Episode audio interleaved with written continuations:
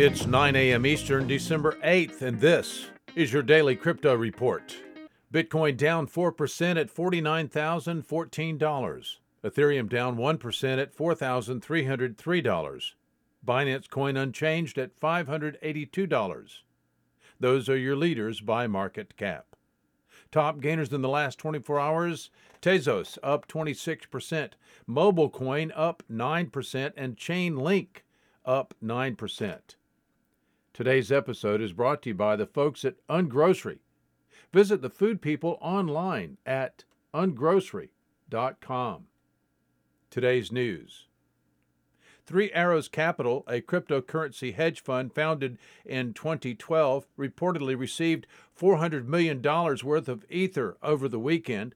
Wu Blockchain, a Chinese crypto reporter, tweeted that 97,477 Ether was transferred from the cryptocurrency exchanges FTX, Binance, and Coinbase to a wallet marked by Nansen as belonging to Three Arrows Capital. Nansen, a blockchain analysis firm, confirmed the data to CoinDesk.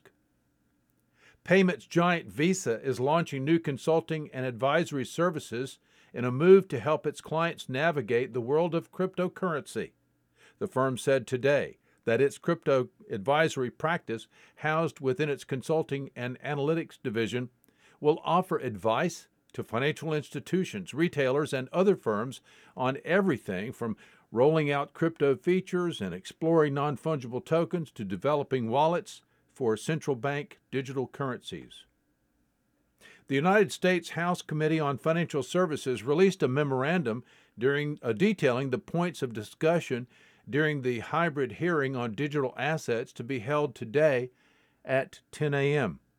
Addressing the members of the Financial Services Committee, the memo confirmed that the hearing will dedicate one panel to six executives from the crypto community as witnesses.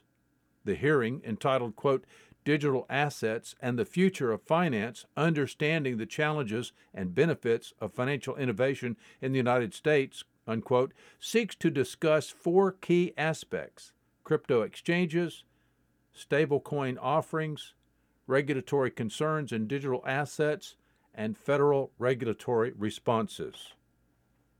That's all for us for today. Visit us at dailycryptoreport.io for sources and for links.